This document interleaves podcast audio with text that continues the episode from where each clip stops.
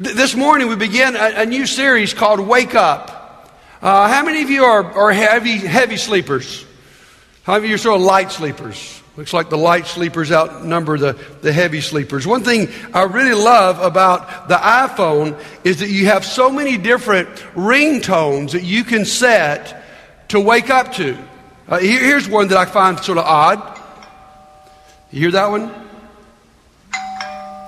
Uh, that, that's a little confusing, isn't it? You know, to, to wake up to the doorbell. Yeah, I'm not sure if I just get up or I got to go to the door. Uh, here's one I don't think would work very well with me. I think I would just go back. That one might wake me up, all right? But back on that harp sound, I think that put me back to sleep. How about you? Some of you, maybe that are deep sleepers, maybe you need this one, all right? I like this one. Any of you have that on your on your phone? Just that old that old uh, old car phone. You know, there, there's so many choices there because an alarm is quite frankly meant to be alarming, all right?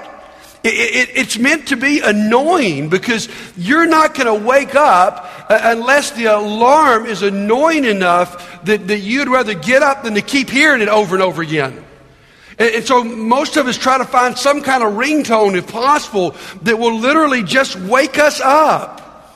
And, and this morning, as we go into this message series, we're going to be talking about how God seeks to wake us up.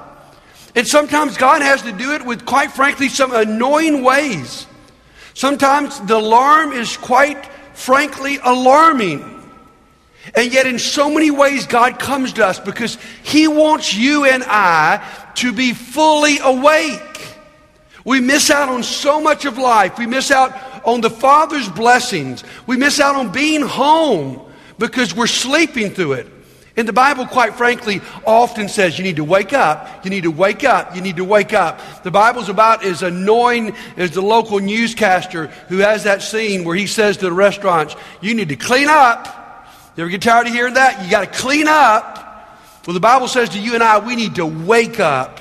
Let me give you this definition. This can help us in this message series. What is an awakening? An awakening is a sudden recognition that leads to an honest moment that brings lasting change.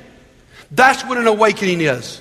You see in that sentence our outline for the next three weeks a sudden recognition, an honest motion, moment, and lasting change. You see, here's what we want to happen when we wake up is we want the alarm to go off and to wake us up to the point that we actually have lasting change. And I get to watch and hear stories about this all the time of people who are woken up in alarming moments. It's that person a few years ago that I knew who lost his job because his boss found the pornography on his computer and it woke him up not just to get away from the pornography, but to give his life to Jesus. It's that cocaine or ex cocaine addict in this church who woke up that day. He was in a hotel room all by himself and he walked by the mirror and saw the shell of himself he had become in a mirror, and it woke him up and put him on his face before God. It's the gambler who, when all the debts came in, and he finally had to tell his wife the position they were in, ended up on this front row saying, I need help. It's the college student who had always been able to pull off good grades in high school, but finally flunked out in college because he finally found that he couldn't study well and do drugs at the same time, and it woke him up and brought him to the Lord. It's that teenage girl in that bad relationship who was woke up that moment that she had to take a pregnancy test. I don't know what your moment may have been. But all of us have those moments, those sudden awakenings that go, you got to wake up and get on with life. I love those stories. The most famous story about that at all, though, is found in Luke chapter 15. If you'd like to turn your Bible to Luke chapter 15, we call it the story of the prodigal son. It's an amazing story of a man that, that finally woke up. It was Charles Dickens who said that this is the greatest story ever told. It is an amazing story. And that's what we're going to be looking at these next few weeks. Let's start the story this week. Verse 11, Luke chapter 15. To illustrate the point further, Jesus told this story. A man had two sons. The younger son told his father, I want my share of your estate now before you die. So his father agreed to divide his wealth between his sons. A few days later, this younger son packed all his belongings and moved to a distant land, and there he wasted all his money in wild living. About the time his money had ran out, a great famine swept over the land, and he began to starve. He persuaded a local farmer to hire him, and the man sent him into his fields to feed the pigs. The young man became so hungry that even the pods he was feeding the pigs looked good to him. But no one gave him anything. When he finally came to his senses, he said to himself, At home, even the hired servants have food enough to spare, and here I am dying of hunger. I will go home to my father and say, Father, I've sinned against both heaven and you, and I'm no longer worthy to be called your son. Please take me as a hired servant. So he returned home to his father. And while he was still a long way off, his father saw him coming. Filled with love and compassion, he ran to his son, embraced him, and kissed him. His son said to him, Father, I've sinned against both heaven and you, and I'm no longer worthy of being called your son. But his father said to the servants, Quick, bring the finest robe in the house and put on him. Give him a ring for his finger and sandals for his feet and kill the calf we have been fattening, we must celebrate with a feast. For this son of mine was dead and has now returned to me. He was lost, but now he has been found. I like how the Bible puts it. So the party began. It's a great moment of awakening. But first, you got to see that the son left. And it seems to me that the son left because he had some father issues. I talk to a lot of people who have father issues. Why would someone leave home? He left home, it seems to me, because he's sort of put out with his dad. I mean, who's going to be willing to go ahead and demand his inheritance before his dad died? It's, it's rather rude. And often we leave home for some of the same reasons. Maybe we feel like we have an unreasonable father. I think that's what the prodigal thought. You know what? I mean, I'm missing out, he thinks, living here at home. I mean, you know, dad's got rules and, and there are, you know, curfews and there are, there are things that really just sort of cramp my style and, and, and he's unreasonable. You know, some of us have that same view of God, don't we? Hey, you know, we, we think we are missing out because we're following Jesus. I see so many kids grow up in this church who don't really surrender their life to the Lord. And I wonder, how could they do that with the wonderful family they're growing up in, with the wonderful church they can be a part of? But I think Satan feeds that lie. As long as you follow God, God's just a little bit unreasonable. And He's going to take away your fun. And oh, yeah, you'd go to heaven. But right now, you'd probably be miserable. So some of us look at an unreasonable father and we leave. Some look at an unpleasable father. You know, some dads, you can never live up to their standards. No matter how well you do, they will always be disappointed. You make a B and they expected an A. You score four, 15 points, you know, in the basketball game and they thought you should have scored 20. And finally, you decide they're unpleasable and you walk away. Or maybe they're unmerciful. You don't think you'll receive forgiveness. I think that's the, the picture this son had of his dad at the beginning of the story, or at least in the middle. He doesn't think he can go home and just get forgiveness. He might could be a slave, but he'll never be forgiven and restored as a son. Some of us have those views of God. We think no matter how hard we try, we could never please God. That God is an unmerciful God. Or maybe even worse, we see an uncaring Father. Maybe the moment in your life that you thought God should have been there for you, or God should have intervened and did something powerful, He didn't. And because of that, you've walked away thinking, you know what? If he doesn't really care about me, then I don't care about him. Because many of us have left home for these very reasons. We've left God because we've had this picture of God. Some of us have grown up in religious systems that literally gave us this picture of God. That God was that unforgiving, unreasonable, unpleasing, uncaring God who, no matter how hard you tried, no matter how many commands you obeyed, how much right you did, all you had to do is blow it one time and you were out of there. And many of us walked away. Some of us, you know, we grew up in homes that were that way and we just finally gave up. Some of us, you know, we've heard messages that way. I know as a preacher of a church and the, the weekly burden of preaching, I, I pray to God I don't leave that impression that these things are true of God. Because I've got a challenge up here every week, guys. And here's the challenge is I've got to raise the standard of God. And at the same time, I've got to teach you the mercy of God. The standard's not lowered. God is full of truth, but He's also full of grace. And so I pray to God when you come to this church that you do receive the challenge of His Word that does say you could do better, you could be better, you could be more Christ like. You are a Christian. But then there's that problem, you know, is do we become so overly challenging that some of you walk out of this place and say, you know what, every week I got to do something else and I just can't please God. I couldn't apply last week's sermon, more or less this week's sermon, and so you just walk away. And I apologize if somehow I've communicated in such a way that says, you know what, the mercy of God is not abundant. That's the challenge we have. And so many of us walk away. What happens? Hopefully, just like the son in our story, you discover a God who is everything the opposite of the names before you. That's what the prodigal discovered. But it took an alarm, and that's what we're talking about today alarms. I want to talk about two different kinds of alarms. One I would call is rude awakenings. Sometimes God brings the alarm in a way that just shakes us to the core. Sometimes there are more subtle awakenings. You see, the, the prodigal in our story, there were lots of chances for him to wake up. It could have been the moment he walked down the road from his father's house, he could have woke up and gone, What am I thinking?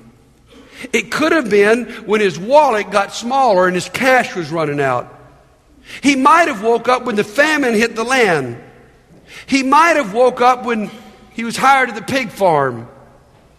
But it was not until he reached that point of desperation that he had nothing to eat but the pig's feed that he woke up. What are some of those rude awakenings, alarms in our life? Let me give you a few of those. First of all, there are those deserved consequences or circumstances. I might really prefer the word here consequences. That's what happens to the prodigal son. I mean, the position he finds himself in is of his own making. It's deserved. I mean, he's rebelled. He's not listened to his father. He's wasted the money. He's gotten to that place.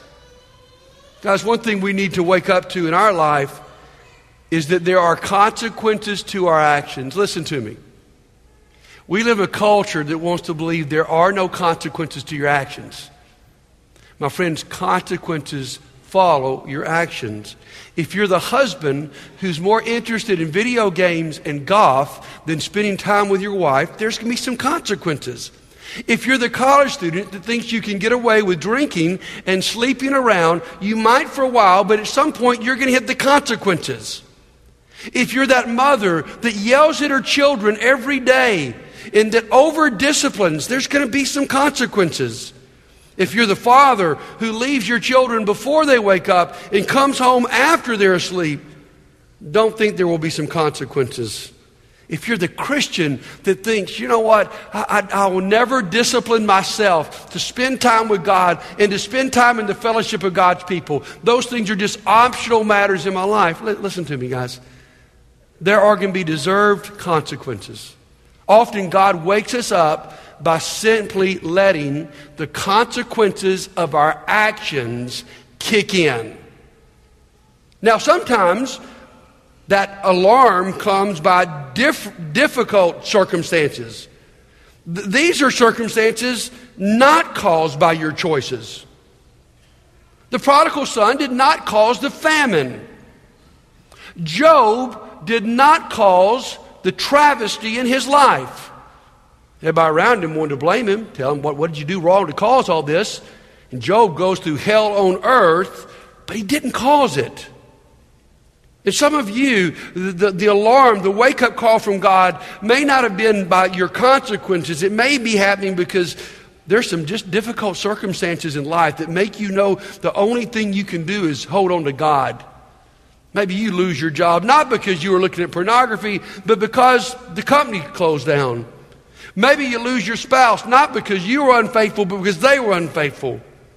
Maybe you lose your health not because you smoke four packs of cigarette a day, it just hits you.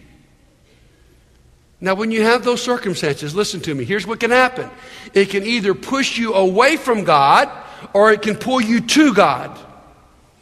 And that's why, number three, we so often talk about hitting rock bottom. That when I first really met God is when I hit rock bottom. I don't know how many people tell me I had to hit rock bottom before I woke up. And my friends, listen to me.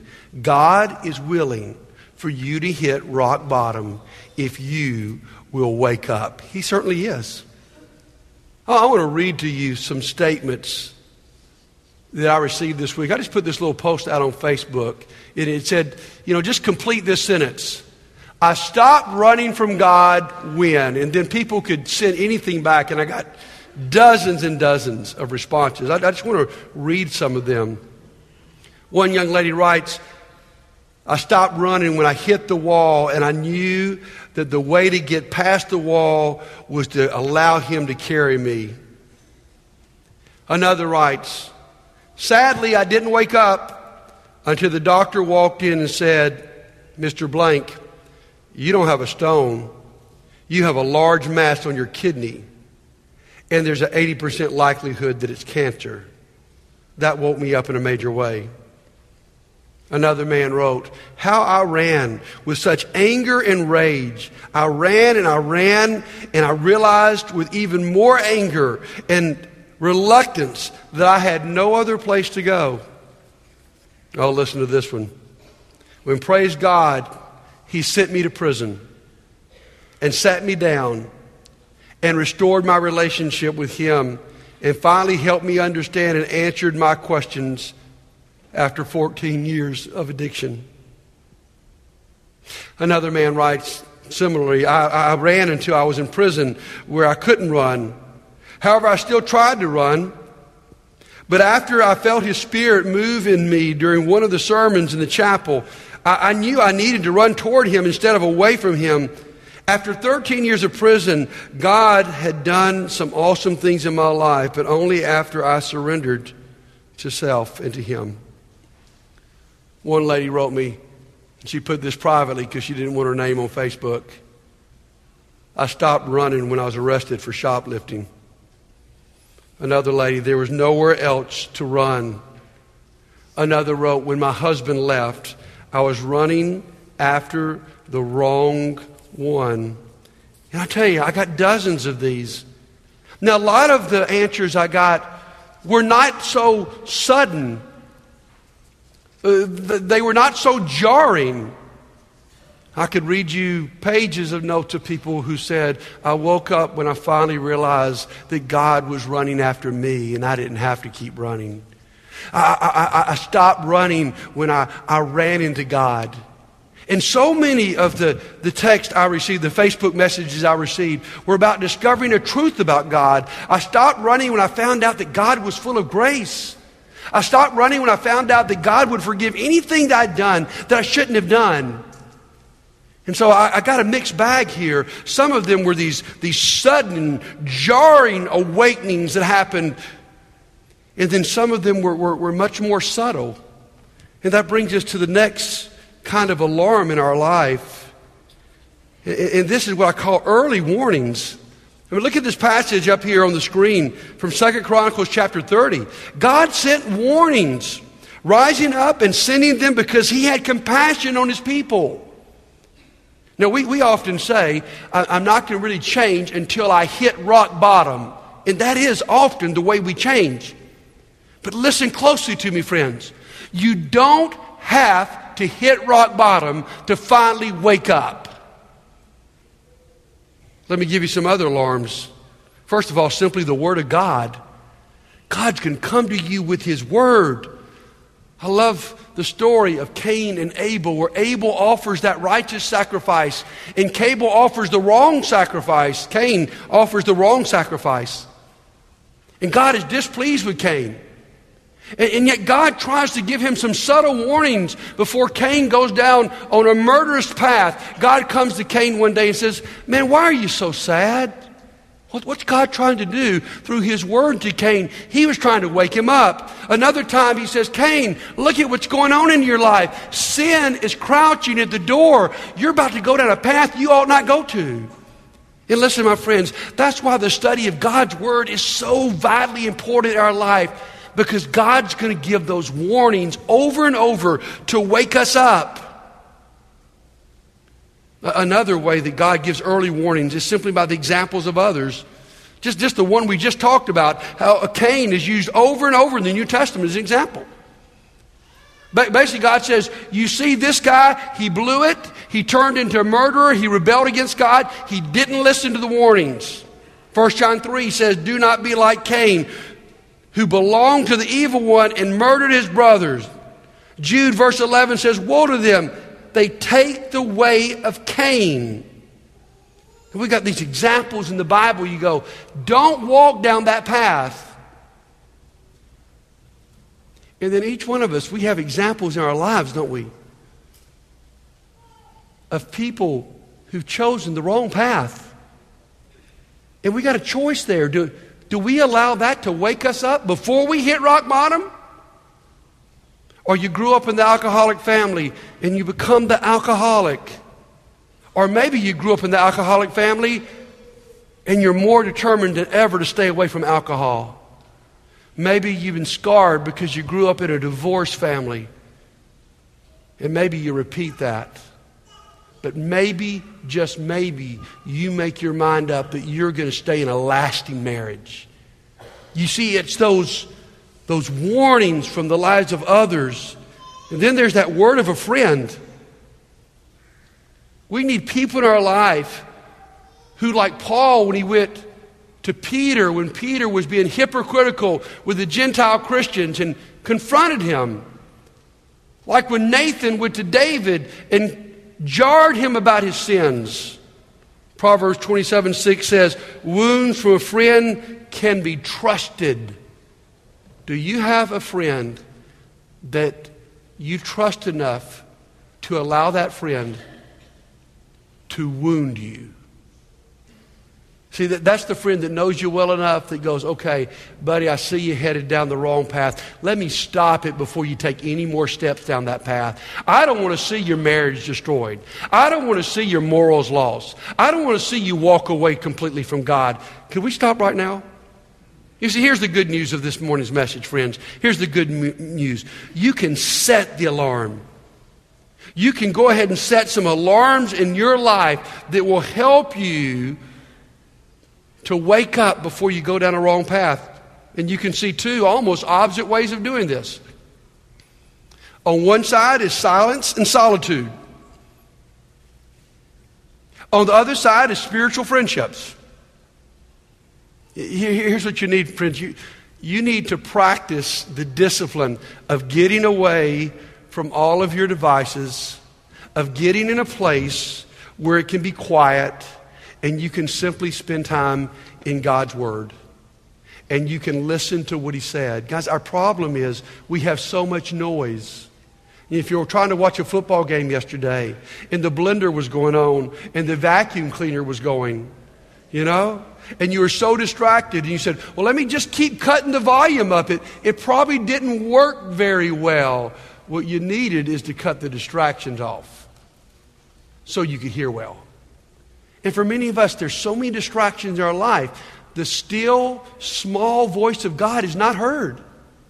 And so you need to establish an alarm in your life that you by yourself with God, with His Word, saying, Lord, speak to me. And sometimes God can speak to you directly through His Word. Sometimes God can speak to you directly through His Spirit into your heart. Because unless you get quiet enough and alone enough, you're not going to hear the alarms going off in your life.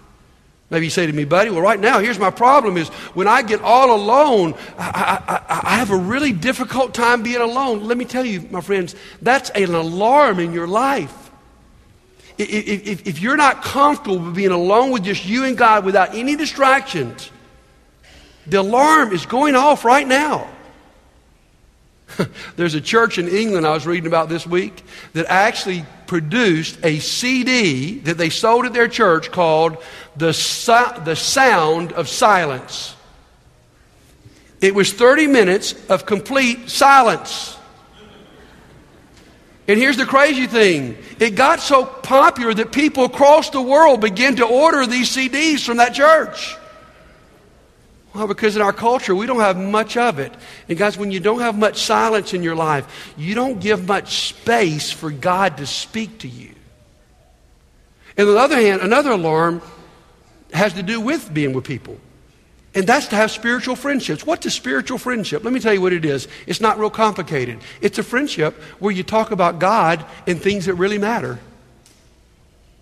Lots of lots of friendship, and we can talk about football, and we can talk about the weather, and we can talk about the stock report, and we can talk about the news. But the last thing we talk about, even friends we have here at church, the last thing we really talk about is God. I'm going to challenge you. You need a spiritual friendship, someone who knows you so well that when you're a little bit out of kilter with God, they'll pick up on it quicker than you will. There's an alarm going off right now, isn't there? Okay. Part of the message, I guess. Now, now, are you setting those alarms in your life? Because if you're not, you're leaving yourself very vulnerable. What you're going to leave yourself at is you're going to make God only be able to wake you up by allowing you to hit rock bottom. I ask you this morning do you hear some alarms going off in your life? Our alarm clock by our bed is a a really, really high pitched beep. And I don't hear high pitched things. And if I'm in a deep sleep, there are times Stephanie will have to wake me up and say, Don't you hear the alarm? It's been going off, you know, for a couple of minutes. There are times we get to the point where we're just, we're just not hearing it. The alarms are going off, but somehow we're not really paying attention to what's happening with those alarms. And I ask you this morning, are there some alarms in your life that you're just not paying attention to? I mean, you, have been drifting for a while. You, you've been walking away from your father. I mean, it's become easier and easier for you to skip your, your, your, your, time with the Lord, easier and easier for you to skip church, easier and easier for you not to be in a small group where you might have that kind of spiritual friendship, easier and easier because you're not listening to the alarms in your life. Or maybe you're hearing them and you just keep punching the snooze button. I mean, they've been going off for a while in your marriage. You know, you keep down this path, it's not going to be a good path. With your children, you keep on allowing this to go on, it's not going to be a good path. You know, I've been in this thing long enough. I've watched us all raise our children. There are times you watch people raising their children, you think, you're going to let them hang out with those people? You've got to be kidding me. You're going to allow your child to decide whether they go to Sunday school or youth group? You've got to be kidding me. What do you expect that's going to happen? You're going to allow your child to live without any kind of curfew or any kind of discipline? I see good Christian people, and, and you step back and you go, oh my goodness, I, I can, I see where this is leading. And I've watched long enough now that I've seen it destroy people and destroy many great kids that grew up in this church. And I ask you, are you going to listen? Or are you going to keep on hitting the snooze button? Or are you going to allow the alarm to wake you up is the alarm going to become annoying enough for you to finally pay attention to it and to finally wake up to what's going on in your marriage, what's going on with your children, what's going on in your walk with God, what's going on with your addictions, what's going on in your workplace?